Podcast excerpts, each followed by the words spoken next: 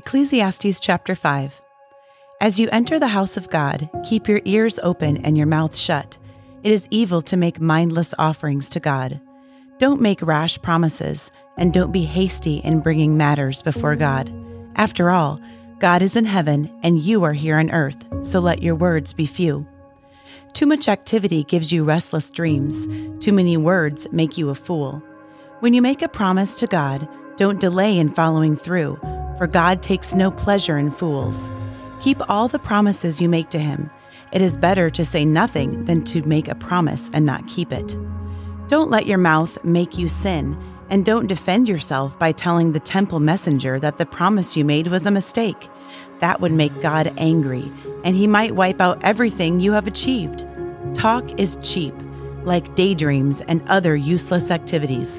Fear God instead.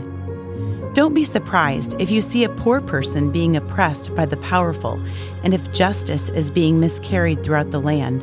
For every official is under orders from the higher up, and matters of justice get lost in red tape and bureaucracy. Even the king milks the land for his own profit. Those who love money will never have enough. How meaningless to think that wealth brings true happiness. The more you have, the more people come to help you spend it. So, what good is wealth, except perhaps to watch it slip through your fingers? People who work hard sleep well, whether they eat little or much, but the rich seldom get a good night's sleep. There is another serious problem I have seen under the sun hoarding riches harms the saver. Money is put into risky investments that turn sour and everything is lost. In the end, there is nothing left to pass on to one's children. We all come to the end of our lives as naked and empty handed as the day we were born. We can't take our riches with us. And this, too, is a very serious problem. People leave this world no better off than when they came. All their hard work is for nothing, like working for the wind.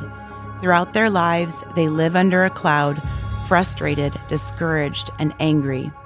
Even so, I have noticed one thing, at least that is good.